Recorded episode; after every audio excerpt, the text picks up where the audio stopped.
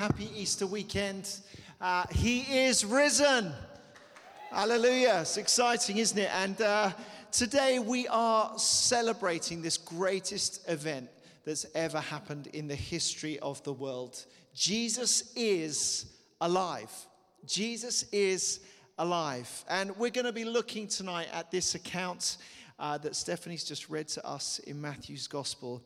And today I want to talk to you really about the impact of these three words He has risen. Three words that change everything. Three words that impact the whole of eternity. Three words that alter the course of history.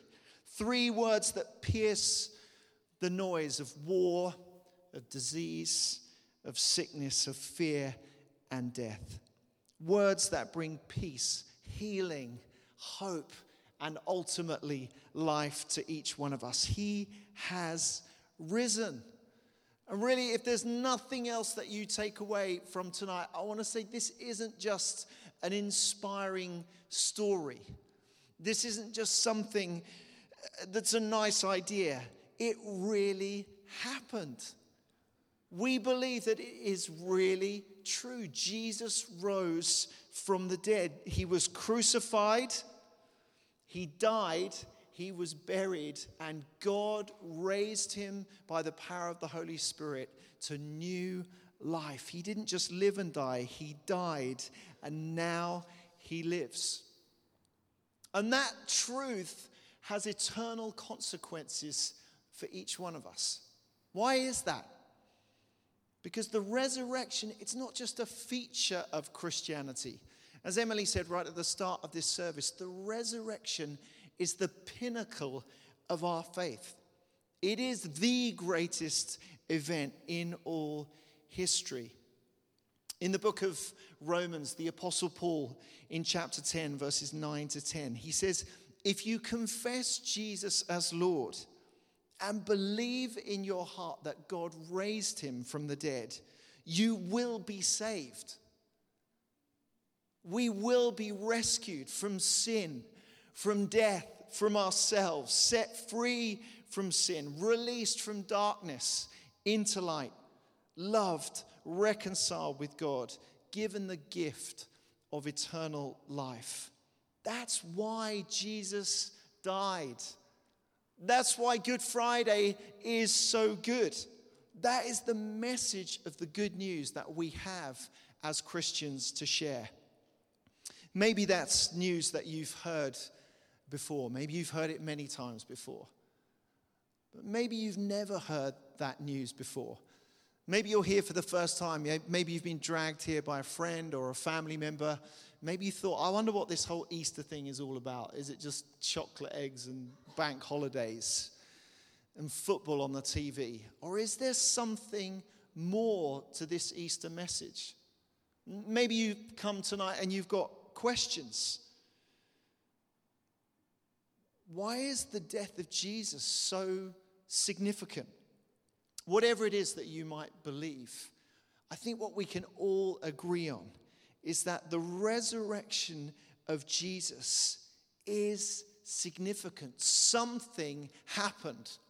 Whatever that something is, on that first Easter morning, something happened that was so significant that it's gone on to impact literally billions of lives throughout the world. Every age, stage, ethnicity, nationality, every socio-economic group.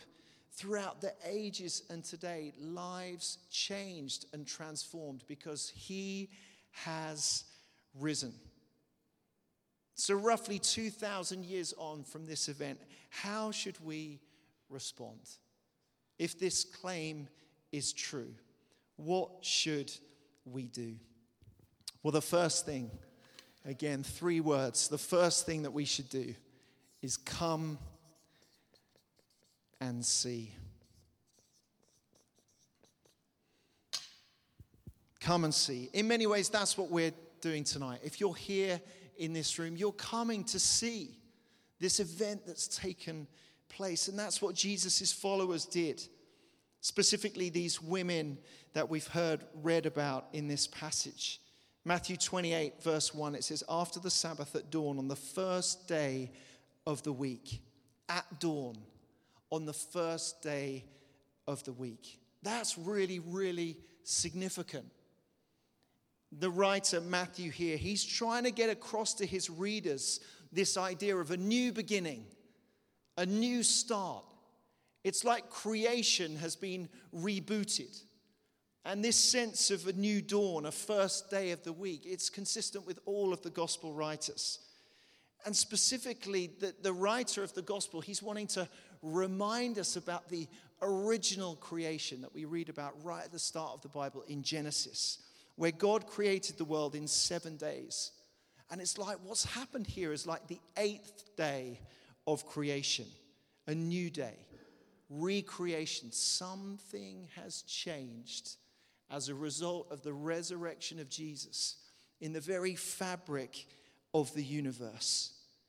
Jesus' resurrection is the first sign of that restart, the first sign of that new life. And we read that Mary Magdalene and the other Mary, Mary, the mother of James, they go and they look at the tomb. What were they expecting to find? Of course, they were expecting to find Jesus dead and in the tomb, and the tomb locked and guarded.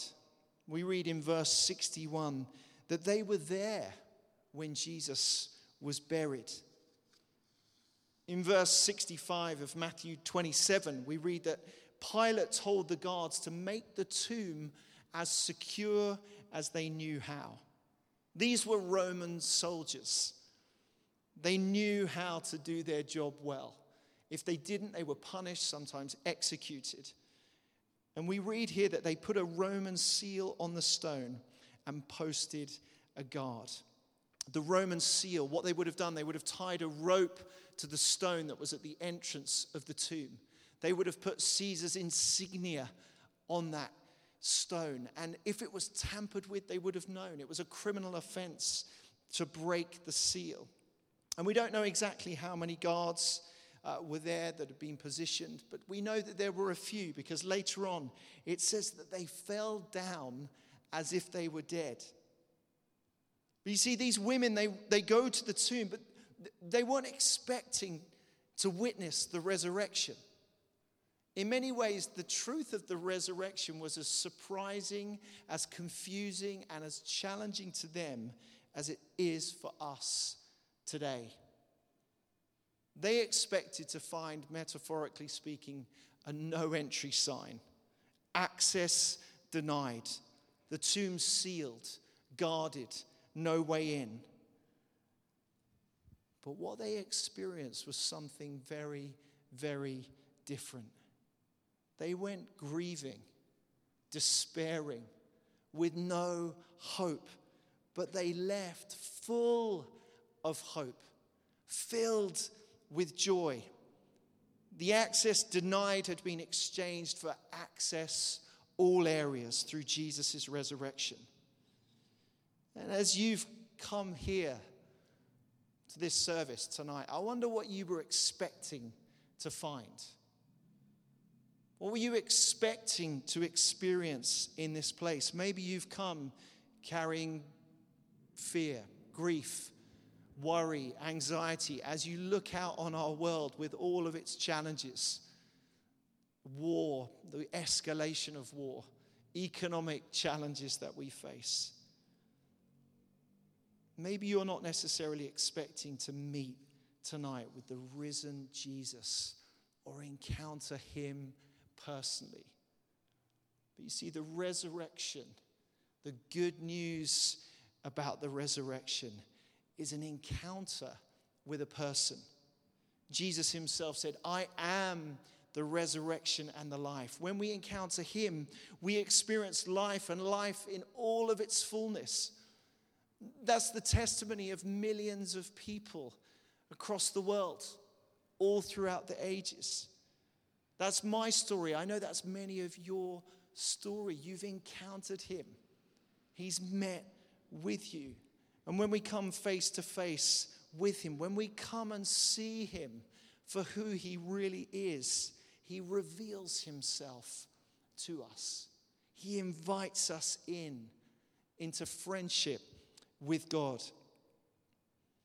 You see, the stone wasn't rolled away to let Jesus out. Jesus appeared to his disciples after he was resurrected from the dead, and somehow he manages to get into the upper room when the door was locked.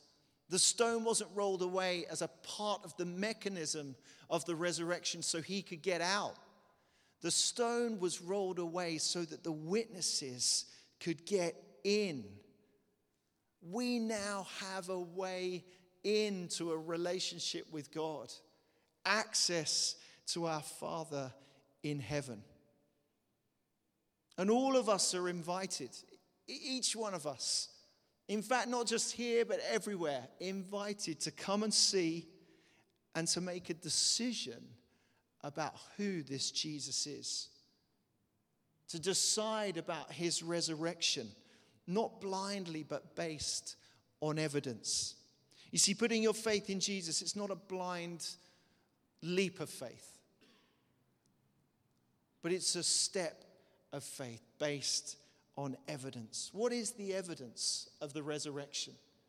The empty tomb. When the women arrive, they find the tomb empty. Of course, there are so many different explanations that have been put forward to account for this. Maybe Jesus wasn't dead.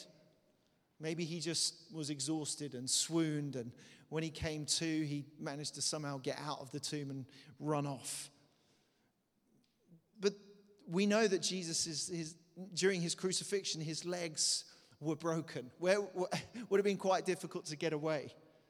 The Roman soldiers guarding the tomb they were experts in crucifixion. They weren't accustomed to letting these criminals, so called, get away without dying. Maybe someone stole the body. Again, a few explanations. Perhaps it was the authorities. But of course, if the authorities had stolen the body, when there was this uprising of people of the way, they could have just produced the body, and that would have been the end of that. Maybe there were robbers but we know that the thing that was left in the tomb was the grave clothes, folded, left in their place. That would have been the only thing of value in the tomb, but it was left there. Surely robbers wouldn't have left that if they had stolen the body. And of course, some think maybe the disciples stole the body. None of these things are credible explanations. So the empty tomb. Then there's the evidence of angelic presentation, angelic testimony. We read here in verses 2 to 7 that when the women arrived, there's this localized earthquake. It says it's a violent earthquake, for the angel of the Lord came down from heaven and going to the tomb, rolled back the stone and sat on it. His appearance was like lightning, and his clothes were as white as snow. And it's this angel that says to these women who've arrived at the tomb, Do not be afraid, for I know that you're looking for Jesus, but he's not here. He's not dead. He has risen just as he said. Jesus was true to his word. Jesus was true to everything that he had promised. You see, the resurrection of Jesus is proof that he is who he said he was. The Son of God, the Savior, the Messiah, the Lamb of God who takes away the sin of the world, the one who loves us, forgives us, the one who has conquered death, the one who is victorious. The theologian Lesslie Newbigin. he says the resurrection wasn't the, refer- the reversal of a defeat, but it was the manifestation of a victory. This was God's plan of salvation all along, right from the start. This was his plan. The empty tomb, the angel, and thirdly, the resurrection was evidenced by people meeting with him physically. On 11 occasions over a period of 40 days, we read in the book of Acts, one time to over 500 people at once. That's a lot of witnesses. If there was a crime that was committed against you and there were 500 witnesses, it was pretty obvious that that crime had taken place. You see, Jesus wasn't a ghost or an apparition or something that just one or two people experienced. Jesus came, he was alive, speaking to people, eating with his disciples. We read in the Gospels that the disciples, they touched his resurrected, glorified body that still bore the marks of crucifixion. A fulfillment of that prophecy in Isaiah saying that by his stripes we are healed. And the angel here in verse 6 says, Come and see. Come and see this thing that's taken place. Everyone is invited. So that's the first thing come and see. The second thing is that we are to go and tell.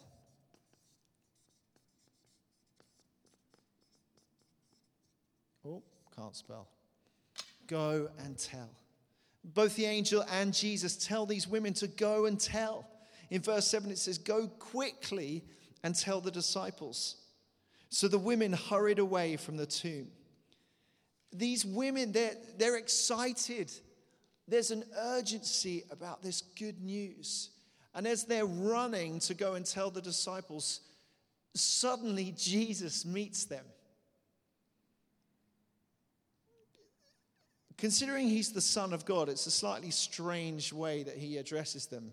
In verse 9, we read, he just goes, Greetings.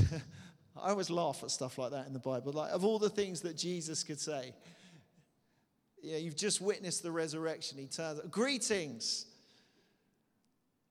And how did they respond? It says that they came to him, clasped his feet, and worshiped him. Just think about the transformation of these women who've come to the tomb. They came grieving, full of anxiety, full of despair. They meet with the angel. They're filled with joy and with hope.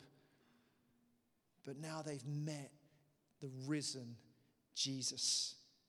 And in this moment, they find a renewed sense of purpose to go and tell. It's like this new confidence comes, this new faith is dialed up in their life, and their fear turns to joy. They fall down in worship. Jesus says to them, Do not be afraid. Go and tell my brothers. Of course, that's all the other disciples that hadn't yet witnessed the resurrection. To go to Galilee, and there they will see me. And of course, as we read on, that's what happens. These women go to the disciples. Jesus meets them, he transforms them, and they go on to tell the world. You see, after Jesus' resurrection, something significant happened to those disciples. They go from being distraught, distressed, lacking in faith, to being full of faith, full of boldness, full of confidence to go and tell people about Jesus. They speak boldly, even at the risk of punishment and death. That in itself is evidence to the resurrection. Why on earth, if they knew that Jesus was dead, why would they go on to tell so many people that he was risen from the dead? Why put your life on the line for that? They did that because he, they knew he had risen. And of course, that's the testimony of so many people around the world today, so many people throughout the ages. That's why each one of us are called, commissioned. We're given this sense of purpose to go and tell. This is the amazing news. Because you see, the, the resurrection of Jesus isn't just for us individually. The resurrection of Jesus means that the world matters. The whole world. John 3:16 says for God so loved the world. That's not just geographically, that's the universe, the cosmos. That's me, that's you. It means that the, the injustices, the pain, the suffering of this present world that we see. Look at what's happening in Ukraine. Our hearts are breaking. But of course, that's just the thing on the top of the news stories. All the other things that are taking place. The resurrection of Jesus means that we are to address the injustice and the suffering and the pain in this world. We as Christians are called to bring healing, to bring justice, knowing that He has won. His love has had the final word.